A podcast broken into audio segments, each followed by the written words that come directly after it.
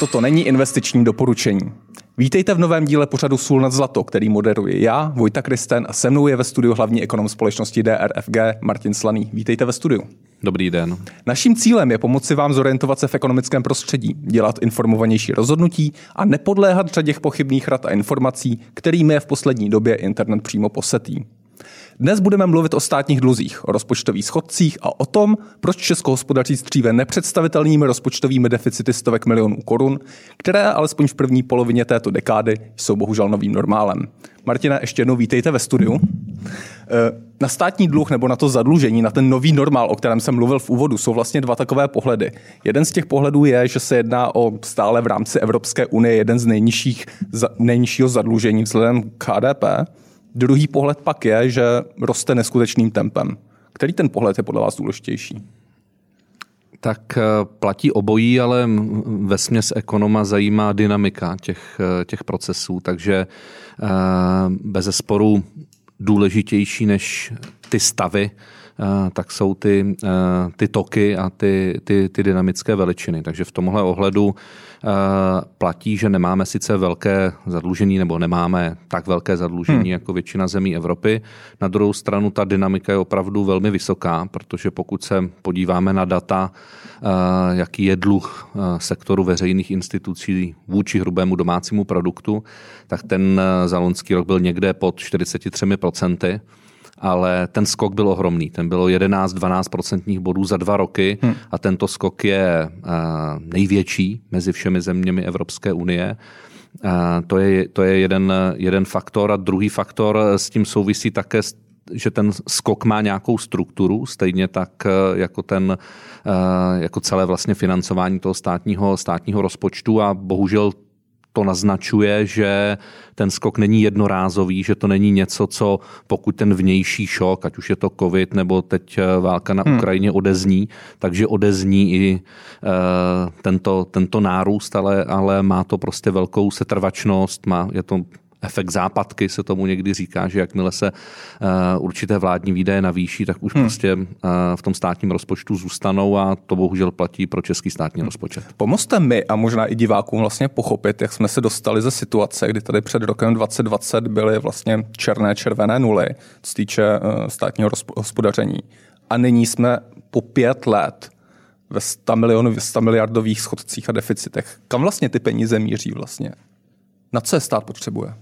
Eh, no, drtivá většina těch peněz a čím dál tím více, tak míří na výdaje takzvané mandatorní povahy. Na mandatorní výdaje, hmm. které jsou daný uh, zákonné mezinárodními smlouvami, uh, které slouží na zabezpečení elementárního provozu veřejného sektoru a této, této republiky. A Bohužel tyto, tyto výdaje mandatorní, kvazimandatorní, nebo já tomu říkám mandatorní povahy, tak eh, zaobírají čím dál tím větší čas. Pokud to vztáhneme ne k výdajům, ale... Představím si důchody typicky. Eh, přesně tak, to je dominantní složka vůbec vlastně celého hmm. státního, státního rozpočtu, ale pokud eh, to vztáhneme nikoli k výdajům, ale k příjmům, to, co ten stát dokázal hmm. na, daních, eh, na daních vybrat, eh, tak vlastně v posledním roce dvou a určitě i v tom letošním, tak se pohybujeme někde přes 90, 90% nebo přes 90%.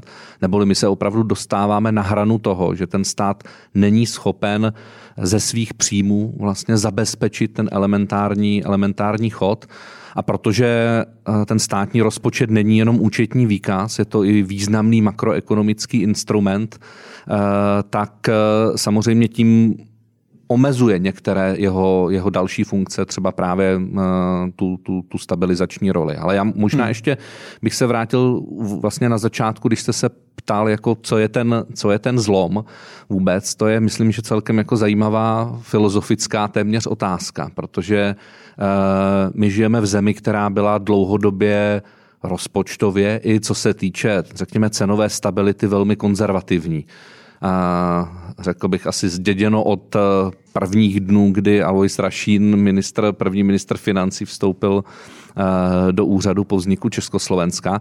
Ale i tuhle, eh, bych řekl, ten tu, tu dbalost na tu vnitřní rovnováhu a nerozvrátit ten cenový vývoj a nerozvrátit státní nebo veřejné finance, tak probíhal nejenom za té první republiky, ale svým způsobem si to zachovali i vlády v minulém režimu.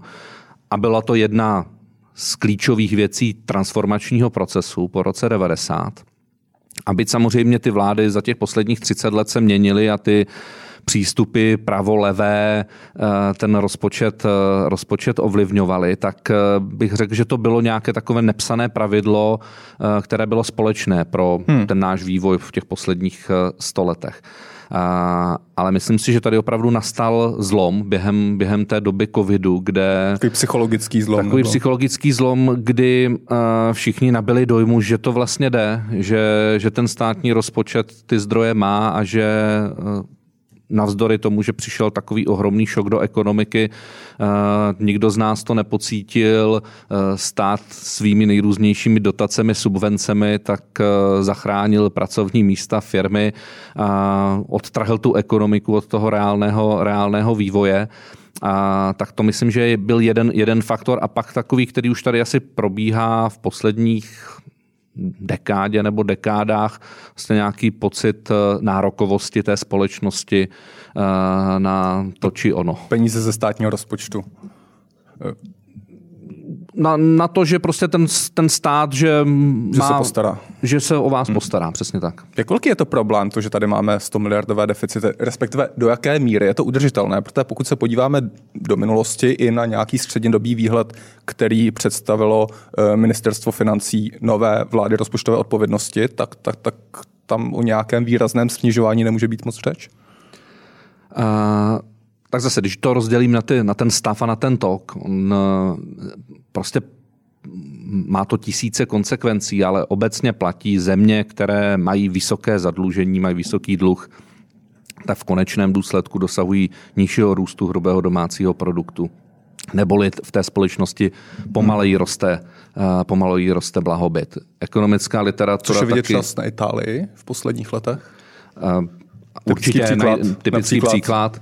Eh, platí také, že země, které mají vysoký, vysoký dluh, tak eh, dosahují také eh, vysoké hodnoty inflace. Také hmm. se na tom nějak ekonomická literatura shoduje, což je velmi, bych řekl, zajímavý faktor z hlediska naší české ekonomiky, protože v prostředí velmi vysoké přebytečné likvidity v bankovním systému, tak eh, svým způsobem ta inflace nevzniká úvěrovou emisí peněz, ale tou fiskální emisí peněz.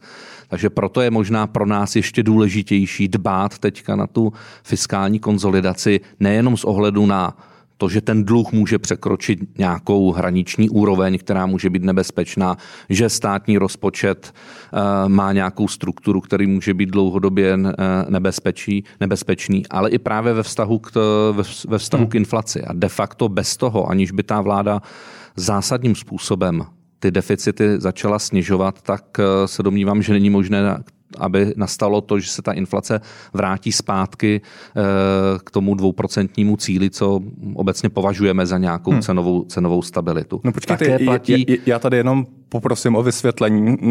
Zatím tady ohledně na těch představených, na těch představených rozpočtech pro příští roky nevidíme nějaké razantní snížení.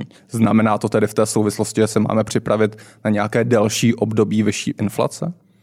Jsem přesvědčený, že pokud za dvou podmínek Uh, respektive teď bych řekl, že pokud ty věci poběží tak, jak jsou, uh, tak uh, to, že budeme mít v příštím roce nižší inflaci než v, než v letošním, kdy možná bude atakovat nějakých 20%, tak to, že tohle by byl ten nový normál, to ne ale představa, že se v horizontu roku vrátí inflace na 2%, tak za podmínek toho současného ekonomického vývoje to myslím eh, nemožné. Prostě pokud nějakým zásadním způsobem neprojde nějakou očistou trh práce, který je extrémně napjatý hmm. a míra nezaměstnanosti u nás je nejnižší mezi všemi zeměmi Evropské unie už dlouhá léta. Pokud ta vláda opravdu razantně nesníží deficity v nadcházejících, eh, nadcházejících letech, a, a bude pro, probíhat tento nestabilní vnější ekonomický, vnější ekonomický vývoj, včetně nejrůznějších Green Dealů, tak eh, se domnívám, že ten dvouprocentní inflační cíl je nedosažitelný. Takže bližší odhad je čas okolo 8%, 7%. Vykládám si to správně tak ne, ne, neumím teď z rukávu vytáhnout nějaké, nějaké číslo, ale uh, mohlo by to být, kde se někde takhle budeme pohybovat, hmm. pokud nedojde k tomu, co jsem říkal. Co s tím, co s těmi veřejnými dluhy, co s tím veřejným zadlužením a postupným uh, snižováním, snižováním schodků? Jak se vlastně z tohohle nového normálu vy, vymanit? Jaké jsou ty možnosti, které má stát k dispozici? No, ve směs ten stát má několik možností samozřejmě. Buď upravíte výdaje, upravíte příjmy, nebo počkáte, až vám ten dluh eh, sežere inflace. To je takový historicky nejosvědčenější hmm. způsob. Ale eh, zase, kdybychom se podívali do, do nějaké odborné literatury, tak to opravdu, co zabezpečí nějaký, řekněme, zdravý vývoj veřejných financí v těch následujících, následujících letech, tak je, pokud se udělá restrukturalizace na té výdajové straně. Mm-hmm. A, a jak jsem tady říkal, protože tam je opravdu problém. My, my máme dlouhodobý problém eh, s výdaji eh, státního, státního rozpočtu, eh, takže tady bude muset, muset vláda, vláda přijít. A samozřejmě, že pokud tohle řeknete, tak nejčastější otázka bude, tak teď mě vymenujte těch 176 položek, které se mají seškrtat a, a samozřejmě každý správce ministerstva a, a, a náměstek na ministerstvu tak vám řekne dalších 1500 argumentů, proč to, proč to hmm. udělat nejde. A proto jsem, proto jsem přesvědčen, že v takovéhle situaci, v jaké ten státní rozpočet je, tak nefunguje nic jiného, než se tomu říká tupé plošné škrty, prostě každou tu kapitolu osekáte o nějaké procento a necháte na tom správci té kapitoly, aby on rozhodl, která ta konkrétní položka, položka hmm. to má mít, ale eh, v té dnešní situaci myslím si, že pokud to sklouzne a jakože to vždycky sklouzne pak k debatě o nějakých konkrétních položkách, tak eh, je to vlastně nakonec hra vždy s nejrůznějšími zájmovými skupinami eh, a myslím, že v tomhle hmm. pak ta vláda, pokud to myslí vážně, opravdu jako nemá šanci a že ten, ten plošný pohled je jediný možný. Hmm. A, a doplňme, že v posledních letech například kontinuálně roste počet státních zaměstnanců, kterých je asi, asi, asi pětina pětina není. Eh, z vašeho pohledu tedy eh, snížit, snížit výdajovou stranu rozpočtu eh, dává z, vašeho, z vaší pozice smysl zvyšovat daně v současné, v současné ekonomické situaci? No pokud se neudělají změny na té výdajové straně, tak tomu státu nic jiného, nic jiného nezbyde. Takže teď samozřejmě my se bavíme o primárně se bavíme o poklesu těch deficitů nebo toho dluhu vůči hrubému domácímu hmm. produktu. Takže ono to nemusí znamenat, že se absolutně ve všech těch položkách škrtne teď 10% bude méně vypláceno na starobních, na starobních důchodech, ale sníží se ta dynamika toho přidávání. Mm-hmm. Prostě, když se tady zmínil počet státních eh, zaměstnanců nebo zaměstnanců ve veřejném sektoru, které jsou, eh, kteří jsou placeni z veřejných, eh, z veřejných prostředků, a ostatně i v těch, eh, teď nevím, jestli více nebo méně uniklých eh, základních údajích o výhledu státního rozpočtu na nadcházející léta, tak se ukazuje, že ta vláda nehodlá s tím počtem hmm. nic dělat, a což je, myslím, jako velkou, velkou chybou. A samozřejmě, že a už jsme to tady viděli v těch posledních týdnech, eh, že vzniká velký požadavek na to, aby se přidávalo tu jedné části eh, veřejného sektoru tu, tu druhé. No prostě pokud ten stát je v takové kondici, v jaké je, eh, tak holci hmm. nemůže dovolit, dovolit přidat. Já myslím, že když se podíváme do soukromého, do soukromého sektoru, tak ten samozřejmě, že na nějaký mimořádný ekonomický výkyv reaguje a reaguje i tou částí, eh, tou částí mzdovou. A já si tady ne, ne, ne, ne, neprozradím nic tajného, ale u nás eh, v naší investiční skupině, když přišel ten první covidový šok, kdy nikdo nevěděl, jak bude hmm. hluboký, jak bude velký, co to bude, tak uh, jsme s kolegy přišli s tím, že jsme si samozřejmě, ne že zmrazili mzdy. My jsme si snížili mzdy hmm. management, v managementu. Těm nejnižším jsme ty mzdy ponechali, ale těm lidem ve firmě, kteří měli nejvyšší mzdy, tak jsme dokonce, dokonce ty mzdy snížili celkem výrazně hmm. o, o, pětinu, o čtvrtinu. A prostě když se ukázalo, že ta firma je schopna ten, ten šok eh, hmm. přestát, tak se mohly mzdy navrátit na nějakou uh, předcházející úroveň. A to samozřejmě ten stát vůbec nedělal a teď pod tou mantrou ale tihle hasiči, vojáci, hmm. policisté, lékaři jsou v první linii, tak eh, docházelo k výraznému růstu, eh, k výraznému růstu mest a, a také výraznému růstu i počtu zaměstnanců. Také hmm. mimo jiný významný proinflační faktor a jeden z důvodů, proč máme vysokou inflaci. A trochu se vlastně oklikou vracíme k tomu změně, změněnému mindsetu vlastně té nárokovosti z toho státního rozpočtu, že vlastně chceme přidávat všem, každý má na to právo a nevíme, kde na to vezmeme peníze. Přesně tak, prostě pokud jsme v takovéhle situaci, tak hold budeme muset mít o těch 10% eh, méně divadel, méně škol, méně hasičů, méně vojáků a e, méně nově postavených kilometrů silnic. To se nedá nic dát, prostě ten stát na to nemá. Hmm. Velké varování, které zaznívá od Národní rozpočtové rady, dohledového orgánu, který, který řeší veřejné finance, takzvaný náraz dluhové brzdy, který nás potenciálně v příštích letech čeká. Můžete vysvětlit, o co jde a do jaké míry je to skutečně riziko, kterého bychom se měli vyvarovat?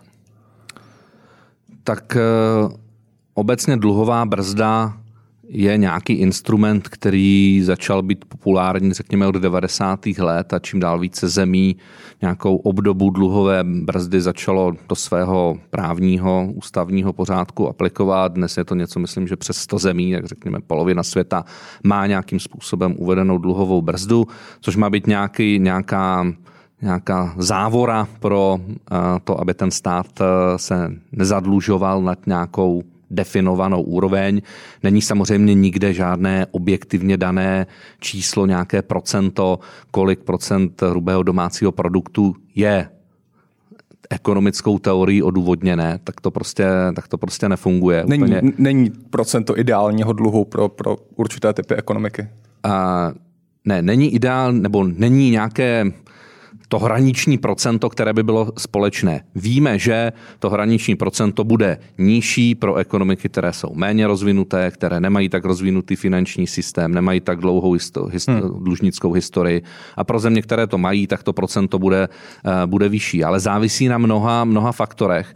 Úplně takový učebnicový příklad je, když se podíváte na uh, Japonsko a Řecko, to jsou země, které jsou na světě nejvíce zadlužené a všichni debatují Řecko a nikdo nedebatuje, nedebatuje Japonsko. Ale když se právě podíváme na tu, na tu strukturu ekonomiky, tak tam vidíme ten diametrální rozdíl. Na rozdíl od Řecka, které má ohromné deficity běžného účtu platební bilance, či má velkou nerovnováhu v zahraničním obchodě, tak Japonsko naopak je dlouhodobě země, která má přebytek běžného účtu. Pokud se podíváme na čistou investiční pozici, zohledníme pohledávky a hmm. závazky vůči nerezidentům, ať už soukromého nebo veřejného sektoru, tak zase Japonsko je výrazně v plusu 60-70 HDP, Řecko minus 170% hm. HDP nebo nějaké takovéhle, eh, takovéhle číslo. Výrazné domácí úspory, hmm. neboli to Japonsko je schopno se samofinancovat. A to jsou taky faktory, které určují, že navzdory tomu brutálnímu dluhu to vlastně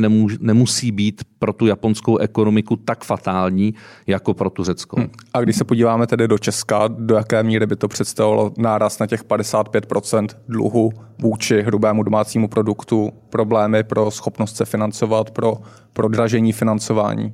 Byl by to problém? Uh, no přesně tak, protože zase platí jednoduchá závislost. Země, která má větší dluh, tak logicky musí vynaložit více na obsluhu toho dluhu. A, a druhý faktor, pokud se prodražuje náklady na obsluhu toho dluhu, neboli pokud rostou hmm. výnosy ze státních dluhopisů. No a my jsme teď v situaci, kdy dochází k obojímu. Uh, takže nám se skokově, uh, skokově zvýšilo, uh, zvýšilo, zvýšilo zadlužení a rostou tam nám také výrazně úrokové náklady. Dneska, když se podíváme na desetiletý český státní dluhopis, tak je někde 5,1, 5,2, přes 5, přes 5 Ještě před rokem to bylo 1,7, 1,8 hmm. A před pěti lety, 2016, 17, něco, něco takového, tak de facto jsme byli na nule, těsně, těsně nad nulou. Takže ono samozřejmě, pokud máte ty náklady na to financování nula, tak uh, se hmm. žije hmm. jako velmi komfortně. Ale pokud najednou ty, ty dluhové náklady extrémně rostou, tak s tím roste i celková zátěž a vlastně celkové, eh, celková, celkové náklady na dluhovou službu. A tady jste zmínil Národní rozpočtovou radu, tam myslím, že udělala velmi hezké variační scénáře, kde právě ukazuje, že pokud se přiblížíme těm 60% a, a, a jestli se nepletu implicitní úroková sazba 3%, což jsme teda výš, tak eh, ty celkové hmm. náklady hmm. na tu dluhovou službu jsou vysoce přes 100 miliard korun, 120 hmm. miliard korun, což je pro představu polovina rozpočtu ministerstva školství.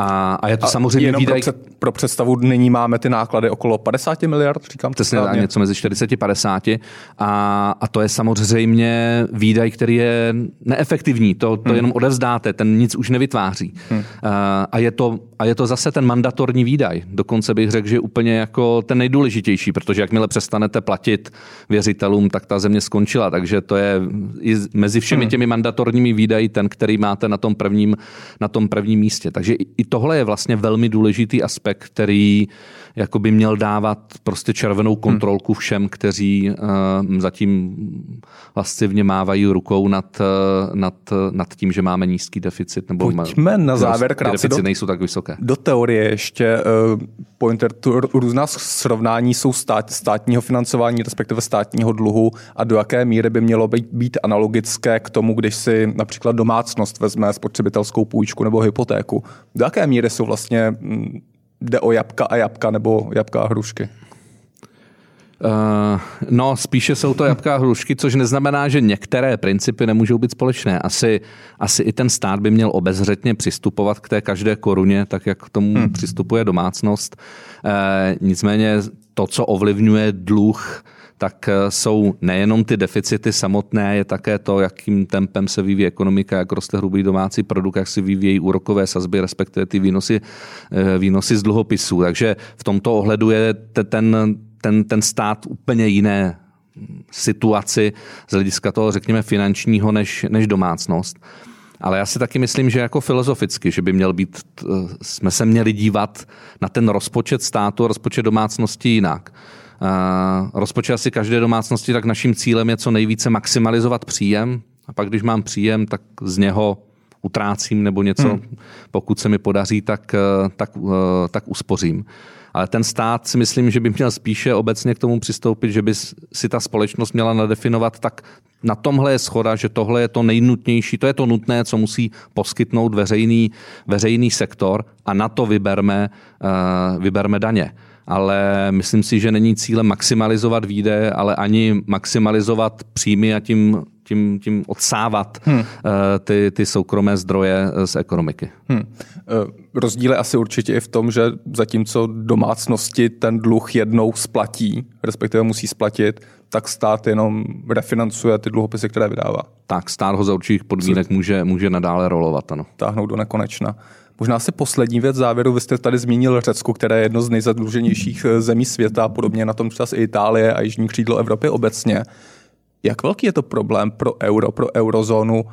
A do jaký míry to vlastně limituje, protože o tom se hodně mluví, eh, schopnost centrální banky, Evropské centrální banky zvýšit úrokové sazby bez toho, aniž by to jižní křídlo, zejména tu Itálie, která je třetí největší ekonomikou eurozóny, poslala do defaultu tak obecně v eh, zemi, která je právě vysoce zadlužená, tak vzniká ať už explicitní nebo nějaký implicitní tlak na vládu, eh, a respektive teda na vlády na centrální banku, tak aby, aby nezvyšovala úrokové sazby a tím nezvyšovala eh, celkové náklady na ten, na ten dluh. V eurozóně zcela zásadní, zcela zásadní věc. Já si myslím, že tahle ta podřízenost té měnové politiky fiskální, že je opravdu evidentní. Takže i když má eurozóna zatím nižší inflaci, než máme my, tak pořád ta inflace, i ta jádrová je výrazně výše, než hmm. jaký je inflační cíl. Není to všechno dovezené a samozřejmě v tomhle eh, to, to, to omezení je zcela významné. A už jsme to tady viděli vlastně už jenom tím, že Evropská centrální banka oznámila, že ukončí ten proces nákupu státních dluhopisů, že to bude mít nějakou, nějakou nechci, ne náběhovou, ale opak eh, fázi eh, postupného ukončování a že potenciálně by začala zvyšovat úrokové sazby, tak jsme viděli, že vlastně výnosy ze státních dluhopisů začaly růst a samozřejmě začaly výrazně růst v těch zemích, kde je větší riziko vyplývající z toho vysokého, vysokého dluhu, takže se tady hovoří o té fragmentaci, že najednou se rozjíždí ty výnosy hmm. státních dluhopisů právě těch zemí, jako je Řecko nebo Itálie versus, hmm. řekněme, těch, těch, těch zemí toho, toho vyspělejšího severu. A, takže to je zase zcela zásadní a už vidíme, že Evropská centrální banka vymýšlí mechanismus, jak této fragmentaci těch výnosů, hmm. výnosů zabránit. Takže eh, já myslím, že jako ta poli, měnová politika Evropské centrální banky dnes a denně nám ukazuje prostě v jakém područí eh, fiskální politiky, respektive zadlužení těch zemí toho jižního křídla, hmm. jižního křídla je a, a de facto je v, v, v neřešitelném dilematu, protože buď bojujete s inflací, ale tím přesně můžete způsobit default těch zemí, anebo způsobíte default těch zemí, ale to taky může hmm. znamenat konec eura a konec důvěry investorů v euro a v Úplně eurozónu. poslední otázka právě na tohle téma. Vy, když radíte svému zaměstnavateli s nějakými strategickými úvahami a tak dál, eh, je tam nějaký scénář, byť s minimem procentu pravděpodobnosti, že euro, euro zkrachuje jako projekt? Ne, tak s tím, s tím nepracujeme. Uh, musím říct, že i díky těm samozřejmě vysokým úrokovým sazbám, tak eh, teď se spíš ten biznis přesouvá do té eurové oblasti, uh, protože to financování v eurech je teda podstatně, podstatně levnější, ale to je myslím, že takový ten dvojí pohled. Buď se na to můžete dívat z pohledu toho konkrétního podniku a teď v jedné, druhé firmě může teď vyhovovat, financovat se v eurech, jiná na to nedosáhne, nemá zahraniční uh, obchod, nevyhovuje jí hmm. to, anebo se na to díváte prostě jako makroekonom z toho celého kontextu a vnímáte i ty veškeré náklady, které třeba v tom konkrétní anekdotické příhodě té vaší firmy tak nemusí, nemusí hrát roli. Hmm. Tak jo. Děkuji za, za, za přítomnost tady ve studiu, díky za téma, který jsme probrali nad časový rámec a uvidíme se zase příště. Díky. Díky, hezký den. Naslanou.